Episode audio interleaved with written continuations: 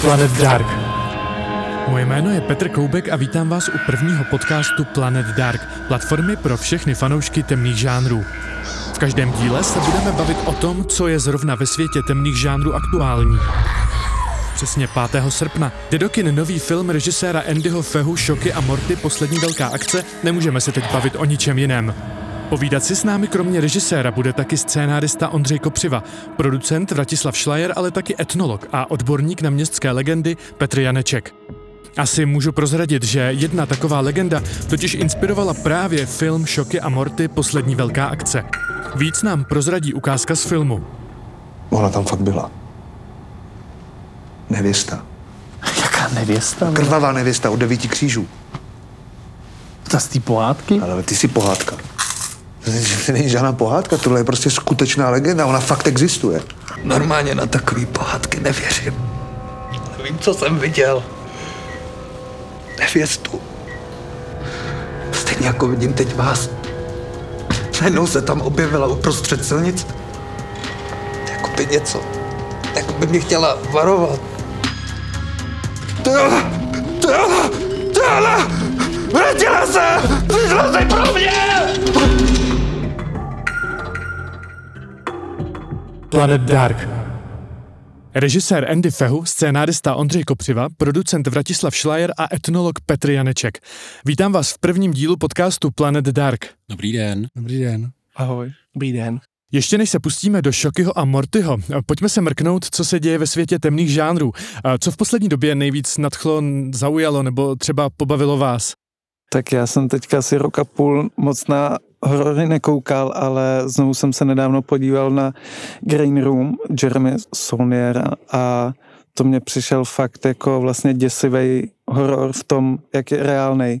Ta zápletka je o tom, že punková skupina odehraje takový koncert v lesích, kde v klubu, kde není moc signál a zjistí, že všichni kolem jsou nacisti a pak něco uvidí a snaží se utíct a je to vlastně hrozně realistický a děsivý v tom. Petr Janeček. Tak já se hodně těším na remake Candymana. Candyman je legendární vlastně afroamerický horor z roku 1992. Má super hudbu pro hipstery a je to vlastně jeden z prvních jako afroamerických hororů. Teďka vlastně na podzim bude vlastně jakoby takový jako remake, eh, kde kde uvidíme, jak se to jako posune. Já dělám ty Urban Legends, ty městské legendy, ten první Candyman byl jako hodně založený na tomhle, to byla taková koláž nebo pastyš asi pěti nebo šesti těch městských legend, tak uvidíme, jak se to, jak se to na, na to navážou ty lidi, kteří dělali třeba Get Out a tyhle ty věci, jestli to bude komunikovat s tímhle. Takže to je takový, na co se těším já. Andy Fehu? No já jsem neviděl moc hororů v poslední době, ale náhodou jsem si pustil to pokračování Shining, Doktor Spánek a tam musím říct, že mě docela překvapila jedna věc, že tam je hodně jako vykreslená záporačka, taková ženská, která je fakt hustá, je fakt, fakt zlá, zabíjí tam děti a fakt jako nepříjemně. A je tam právě super okamžik, kdy si jde pro další dítě a je to úplně jasně vystavený tak, že prostě to dítě nemá šanci, ale, on, ale vlastně to, co mě na tom překvapilo, že to dítě jí úplně strašně jako rozsekalo a úplně ne- nečekaně v půlce filmu se úplně otočily karty a úplně mě to jako vtáhlo tím, jak vlastně nečekaný ten zvrat byl a jak to bylo proti očekávání. Vratislav Šlajer? Já mám takový jako dvě, když, když si chci uh, u hororu odpočinout, tak teďka docela jedu Fear Street na, na Netflixu, to mě docela baví, to je takový jako, jako light horor, ty díly, má to, jsou to tři filmy, hodně se kvalitativně, jsou tak jako nevyrovnaný, ale vlastně jako celek mě to bavilo. A pak jsem v takovém pátrání, co jsem tak propás z, z hororu, tak jsem objevil eh, indonéského režiséra eh, Joko Anvara, který má eh, film Satanovi otroci, Satan Slaves a teďka nový Impetigor a e, ty filmy jsou z, jako něčím zvláštní, jsou vlastně hrozně dobře udělaný, jsou taky jako komerční indonéský filmy, takže vypadají dobře a fakt se člověk místama bojí ale to Impetigor třeba pracuje s, s indonéským folklorem a, a s emocema, takže jsem se jako bál, ale přišlo mi to zároveň taková jako eh, exkurze do, do, do Indonésie, tak to mě bavilo. A aby jsme byli v obraze co možná nejvíc, je tady i redaktor Planet Dark Honza Gál. Honzo, co v poslední době zaujalo tebe a co vůbec teď hýbe světem temných žánrů? Spíš než co zaujalo mě, asi řeknu, co mi dělá největší radost a to je vlastně způsob, jakým se distributoři a různí eh, světoví vydavatelé zajímají o klasické žánrové perly. Vemme si třeba Netflix, který kromě toho, že přidává eh, každý týden nový originální obsah, tak se zaměřuje i na uvádění klasických perel a to ať už jde o Bčkové tituly nebo ty největší treše z Itálie 80. let, tak se k nám dostávají tituly jako Apokalypsa kanibalů nebo Tenebre, další Argentovy filmy jako Démoni, jednička, dvojka, najdeme tam Giallo, Motýl z křídly od krve a spoustu, spoustu dalších filmů, o kterých eh, se nám před 25 lety v české distribuci ani nesnilo. Zároveň bych chtěl vyzdvihnout i péči, jakou e, různé e, zahraniční firmy věnují těmhle těm e, polozapomenutým flákům. Třeba jako příklad bych uvedl dvojici snímků od e, režiséra Paula Morriseho, který vznikly v produkci Andyho Warhola a to jsou tituly e, Flash for Frankenstein a Blood for Dracula, který momentálně vycházejí e, ve 4K vydání na Ultra HD discích. To je fakt úžasná věc. A jinak, co teda hýbe světem a co letos eh, nějakým způsobem patří k těm nejzajímavějším věcem, já bych na úvod rád zmínil jednu mimořádnou událost a ta mi přijde v poslední době hodně opomíjená. Na konci minulého roku česká produkční společnost Bionaut dostala cenu Emmy, což je opravdu uh, úžasné ocenění. Ještě ke všemu tahle ta cena přišla za žánrový projekt, což je naprosto úžasná věc a znamená to velký věci pro, nebo myslím si, že by to mohlo rozjet velký věci pro českou žánrovou e, tvorbu obecně. Letošní rok je rokem velkých návratů. Zároveň se vrací osvědčené filmové značky. Eh, letos měli premiéru nové části série So, nový, nový Vzajetí démonů, eh, do kin se vrátil Quiet Place a tyhle ty filmy eh, nejenom, že vrací diváky zpátky do kin, ale lámou, lámou rekordy v návštěvnosti, prakticky plní kina. Očista se vrátila, máme, čeká nás nový Halloween, na filmová plátna se znovu vrací Resident Evil, který se objeví objeví, eh, nebo jeden seriál už dostal, dostane další hraný seriál. Eh, velký návrat slaví Candyman, který platí za jeden z nejlepších žánrových titulů 90. let. Eh, měl by dostat pokračování, který nejenom, že bude rozvíjet původní mytologii, ale naváže na poetiku původního filmu, takže se určitě máme, máme na co těšit. Zároveň se vrací osvědčení tvůrci za kameru. Guillermo del Toro se po čtyřleté pauze vrací s dalším hororem, natáčí hvězdně obsazený Nightmare Alley, M. Night Shyamalan se vrací k mystery thrillerům, čeká nás jeho čas. Eh, zároveň se k hororům vrací i Edgar Wright, který po Soumraku mrtvých zkouší další žánrovku, to je vlastně poslední noc v Soho. A máme tady návrat Zeka Snydera k žánru, který ho udělal a to je, to je vlastně zombie titul Armáda mrtvých. Velký comeback slaví taky osvědčené značky od 20th Century Fox, který přešel pod eh, hlavičku Disney a i když to vypadalo, že Myšák eh, nemá moc velké plány s těmihle žánrovými tituly, tak se nakonec rozhodl natočit další snímek eh, z Predátora, dostaneme pátý film, dočkáme se dokonce dalších vetřelců a to rovnou v seriálové podobě. A abych zůstal u těch návratů, tak se vrátím zpátky k Netflixu, který připravuje jeden eh, z pro mě nejzajímavějších projektů a to je seriálová adaptace komiksu Something is Killing the Children což je příjemně temná věc, která sleduje jedno malé městečko, kde mizí děti a ty, které se objeví, tak mají nemalé šrámy na duši, provázený nejrůznějšími děsivými příběhy uh, o tom, co je potkalo. Tuhle tu adaptaci, eh, scénář k pilotnímu filmu eh, si vzali na starost Trevor Macy a Mike Flanagan, což jsou úžasní adaptátoři, kteří předtím pro Netflix připravili adaptaci románu Dům na kopci a pokračovali druhou adaptací románu Utažení šroubu a ta vyšla jako záhadné sídlo Bly, takže se máme rozhodně na co těšit. Planet Dark. Aby měli naši posluchači představu, s kým si tady vlastně povídáme, kdo tady sedí u mikrofonu, jaký typ fanouška, prolítnem si ještě rychlý dotazník. Nejoblíbenější horor. Ondřej Kopřivá? původní starý Halloween. Petr Janeček, Urban Legends 1998. Andy Fehu, Starý texaský masakr motorovou pilu anebo moucha. Vratislav Schleier, Eh, Formativně po různých italských uh, šílených hororech to byl uh, Vetřelec a Shining. scéna, u které jsem se kdy nejvíc bál.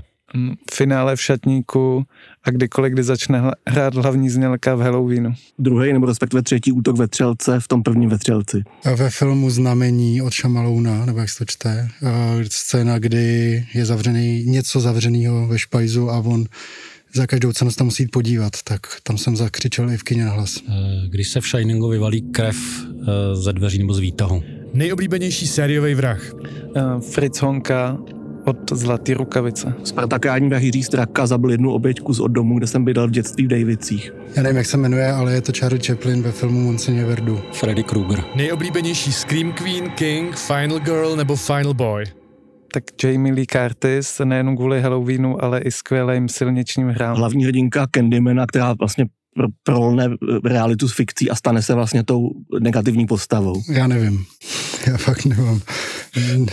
Já se přidám k té Jamie Lee Curtis z Halloweenu. Nejoblíbenější filmová smrt. Brad Pitt, seznamte se Joe Black. Tak tady zase nevím já. No já, jsem, já mám rád smrt uh, mizery. Když ji umlátí, to je fakt jako, že se u toho člověk jako mu udělá dobře. Eh, Já jsem to vzal trošku z jiné strany, že jako přek- překvapivý a to mám eh, Noc oživlých mrtvol od Romera, ten hlavní hrdina, že ho na konci zastřelej. Leknutí nebo strach. Strach. Leknutí podle mě je podceňovaný. A strach. Rozhodně strach. Gore, jo nebo ne? Ano, Ano, Ano. Ano, Patří do hororu i humor? určitě a nejenom od Petra Jacksona, ale třeba bych tady doporučil Dravce, kanibalský horor, natáčený na Slovensku. no, dravci super, ten humor je tam jako přidaná hodnota, nesmí to přehánět, ale má tam být. Já jsem jednoznačně pro humor. humor určitě, například od Andyho Fehu. Horor v kině nebo doma, teda sám nebo v davu? Sám, protože se člověk víc bojí. Na lékačky v kině, jinak doma. Uh, oboje je dobrý. Já rozhodně v obojí podle filmu, možná nejdřív v kině a potom sám doma. Planet Dark. V obraze jsme, pojďme se pustit do rozhovoru. Tak Andy, eh, krvavá nevěsta, čím tě zrovna tahle ta legenda tak oslovila? Uh, no, mně se na ní líbí, že je to legenda, která má jako mnoholetou historii, ale zároveň uh, zasahuje do dneška. Mně na ní přišlo super to, že vlastně furt ta legenda žije, že je blízko té dálnice D1, kde se údajně ta nevěsta zjevuje a furt vlastně jako kdyby s náma jako komunikuje a promlouvá, proto mi přišlo, že vlastně aktuální a že ji spousta lidí jako potkává, aniž by se to třeba často neuvědomovali, protože přes dálnici jezdí jako obro- obrovské množství lidí a možná si ne každý uvědomuje, kudy to vede. Ondro, ty jsi do tohohle projektu vstoupil trochu později. Co je krvavá nevěsta a vůbec tyhle ty městské legendy, co znamenají pro tebe? Mě právě vždycky bavil taky ten Candyman, už tady zmíněný, takže jsem byl rád, že si to můžu vyzkoušet nějak a taky se s tím pohrát, jak to funguje a upravit si pro ten film takovou známou legendu českou. Vrátil krvavá nevěsta, později Šoky a Morty eh, vznikaly dlouho bez Bionautu, pak do toho vstoupil Bionaut. Proč? Eh, Co tě na tomhle projektu tak oslovilo, že jsi řekl, chci být toho součástí? Tak mě neoslovila krvavá nevěsta, ale Andy Fehu, což, což už bylo samo o sobě důvod být toho součástí. A mě na tom bavilo, e, tak tam je nějaký tajemství kolem krovní nevěsty, ale především je to takový jako vtipný až komediální film o, o dvou kamarádech. A já si myslím, že, že pokud se máme s někým bavit nebo se o někoho bát, tak je dobré, abychom ty postavy měli rádi a mě ty postavy bavily a bavila mě hrozně originalita nebo takový jako svěží, svěží přístup jako scénáře a režiséra a měl, měl jsem chuť ten film vidět v kině. Petře, my se tady bavíme o legendě Krvavá nevěsta, o devíti křížích, tyhle dvě věci jsou ale, mm, jako jejich stáří je hodně jiný. Eh, Můžeš nějak říct, jak se, odkud tyhle ty dvě legendy přicházejí a kdy se propojily? Tak jsou vlastně dvě věci v jednom. Ta klasická legenda o té krávé svatbě, ta je asi někdy z přelomu 17. a 18. století. Ty první písemné zmínky máme 1728 a pak 1801. Tam došlo prostě k vraždě, byla vyvražděná svatba, potom se vstyčilo těch devět křížů A to je taková jako oldschoolová vlastně místní pověst, kterou už znají díky tomu motoristu, který byl nejdřív u té staré silnice mezi Praha, Prahou a Brnem a teďka vlastně se podle ní jmenuje ten nový motorist na dálnici D1, ale to skvěle komunikuje s tou moderní jako internetovou legendou o tom přízraku té krvavé nevěsty, která se zjevuje automobilistům právě na té dálnici, takže to je strašně zajímavá věc. To vlastně dva v jednom, jako místní pověst, tradiční, která vlastně není moc strašidelná, je to takový lokální kolorit, plus to, že se to vlastně děje dneska v nějaký nový podobě, takže v tomhle, v tomhle je to strašně vitální a strašně jako dynamický. Petře, můžeš nám ještě připomenout nějaký jako jiný varianty téhle legendy, který, který se vyskytují mezi lidma nebo který jste zachytili? Legendy se většinou týkají toho, že se prostě na té dálnici objeví přízakravý nevěsty někomu, kdo je nějakým způsobem spojený se svatbou, to znamená svatebčanům, který na svatební cestu, někomu, kdo vede svat, svatební prostě cukroví, jo, novomanželům a většinou to způsobí nějakou tragickou nehodu. Vlastně ta, ten duch té nevěsty nebo ten přízak prostě znemožní tu svatbu nějakým způsobem. Stejně jako byl znemožněný jí, ona se vlastně mstí za to, že nikdy vlastně tu svatbu neměla, že byla zavražděna, což je tradiční motiv jako folkloru a pověstí a vlastně aktualizuje takový mstící duch. Taky věc, že ty samotné kříže, které tam stojí, taky se přesně neví, jako, nebo já úplně vlastně nevím přesně ten důvod, eh, nějak jsme o tom lehce pátrali. Každopádně je tam zajímavý, co jsme zjistili, že se údajně ty kříže každých 100 let světily, aby vlastně ten duch nebo to místo bylo jako kdyby v pokoji a v klidu. A my jsme jako mimo chodem zjistili, že teď už je to asi 130 let, co to nikdo nesvětilo. To znamená, že jsme si našli zase nějakou paralelu v tom, že vlastně to nevysvěcení může způsobovat eh, právě to, že se začala zjevovat na té dálnici, protože vlastně spoustu těch historek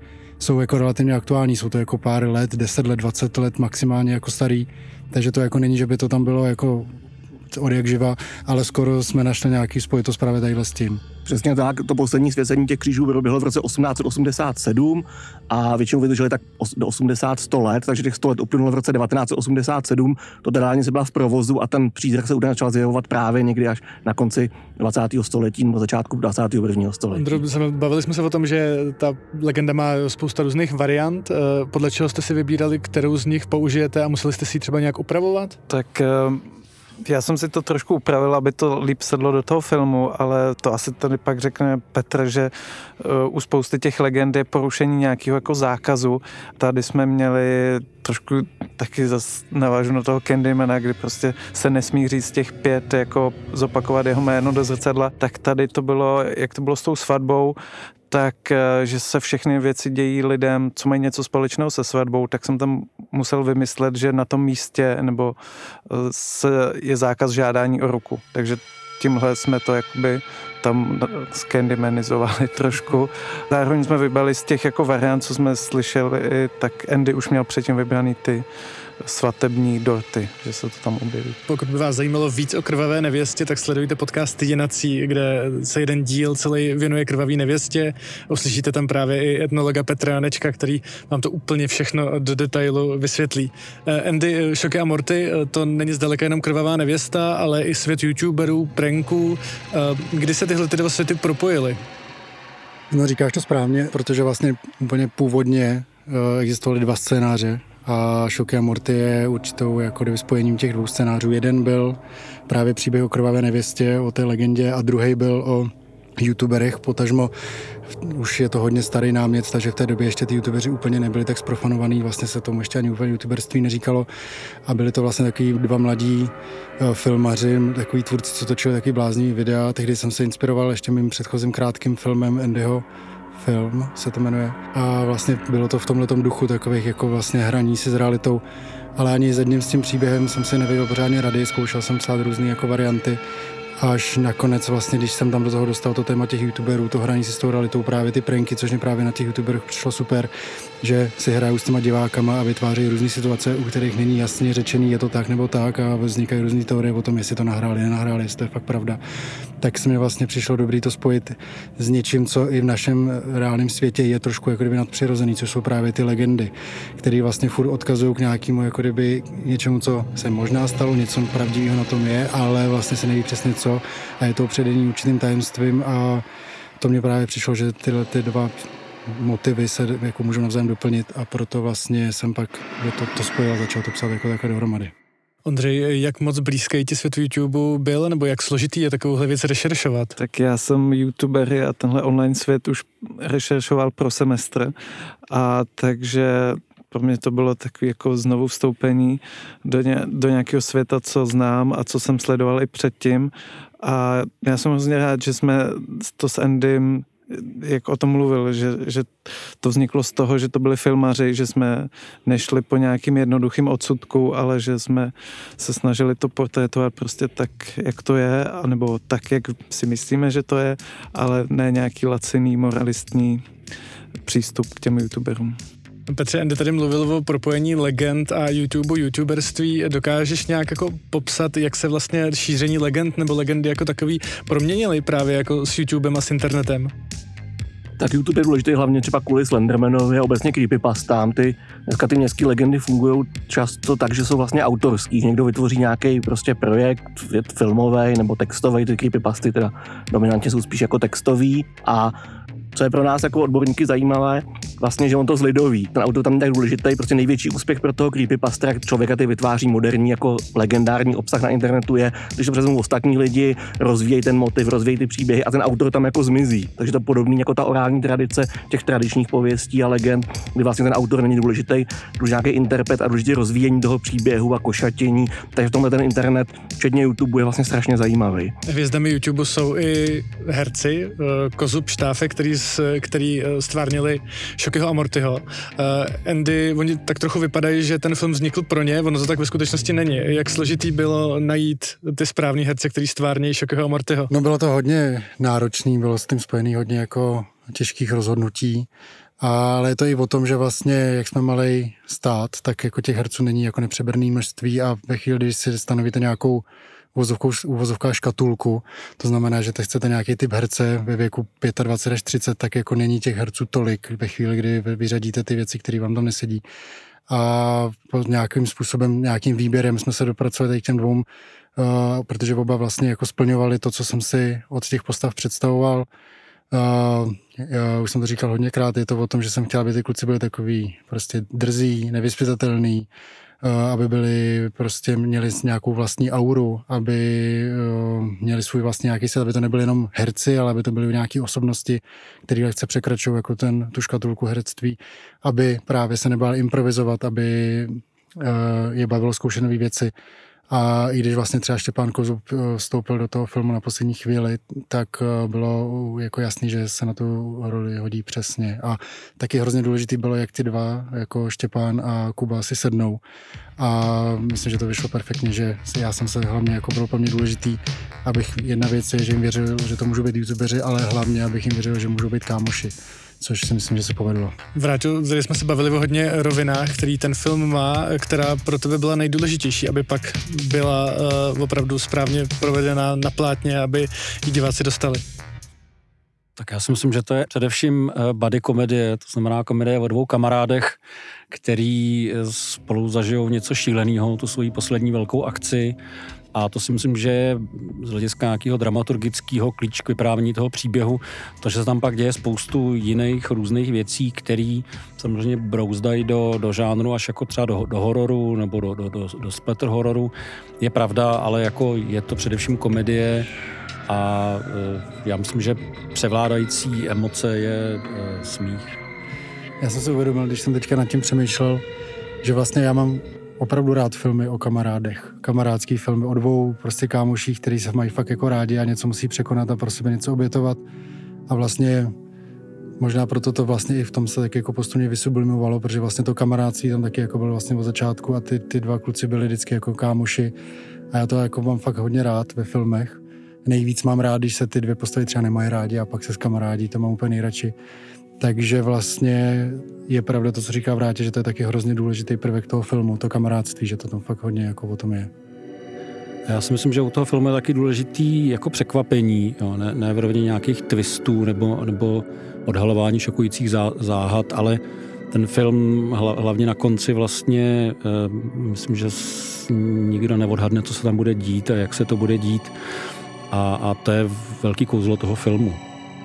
Andy, ten eh, film od začátku už jako první, jako od začátku toho projektu osciloval mezi hororem a komedií. Jak se tyhle ty dva žánry jako promíchávaly, překlápily, protože nakonec ten film skončil spíš jako komedie, ale jak tahle cesta vypadala?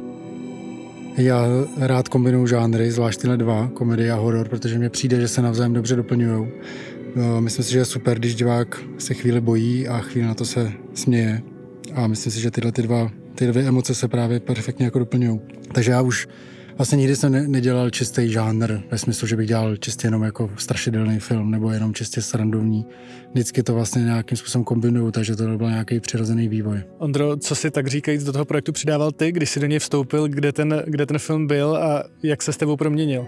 No já jsem to pak Kendomu říkal, jestli jsem mu z toho neudělal tu větší komedii, protože já mám, mám rád eh, horory, ale ještě víc mám rád komedie a třeba miluju uh, Bratry z donucení, kdy Will Ferrell a John C. Reilly ve 40 se musí na, najít práci a naučit spolu nějak žít.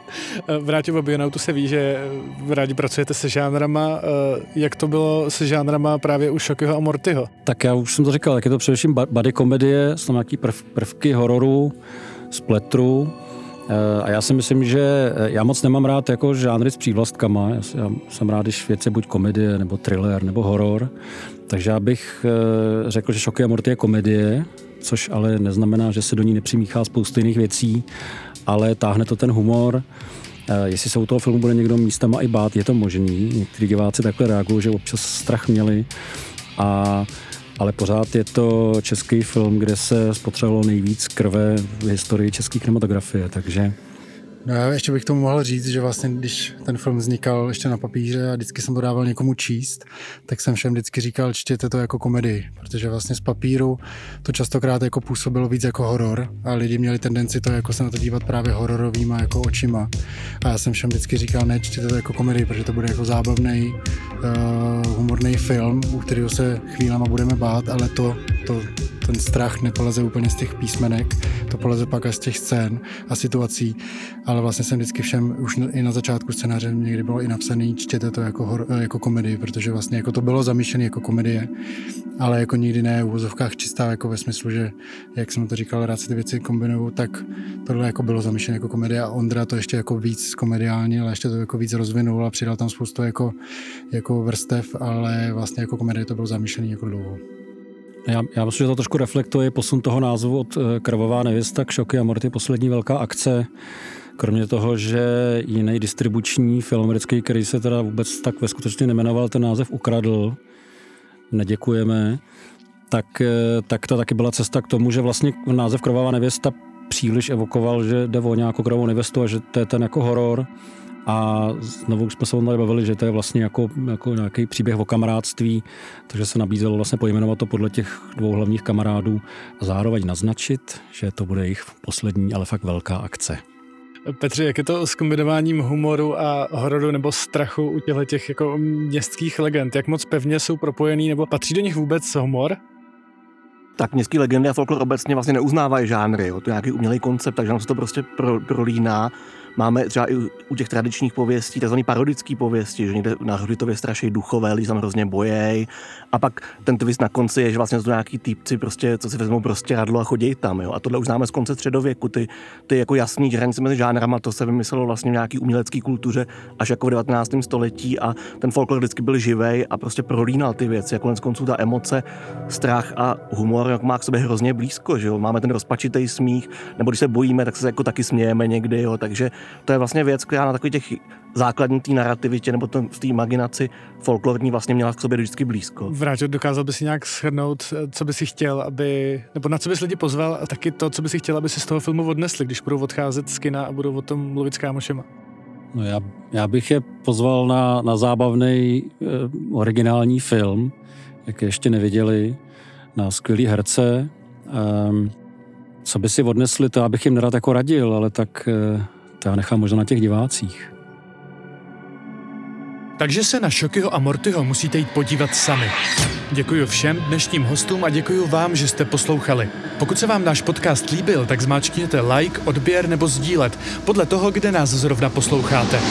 Brzo na našem audiokanálu přibude i speciální díl audioseriálu Jinací o krvavé nevěstě. Už teď tam můžete najít první díl o můře.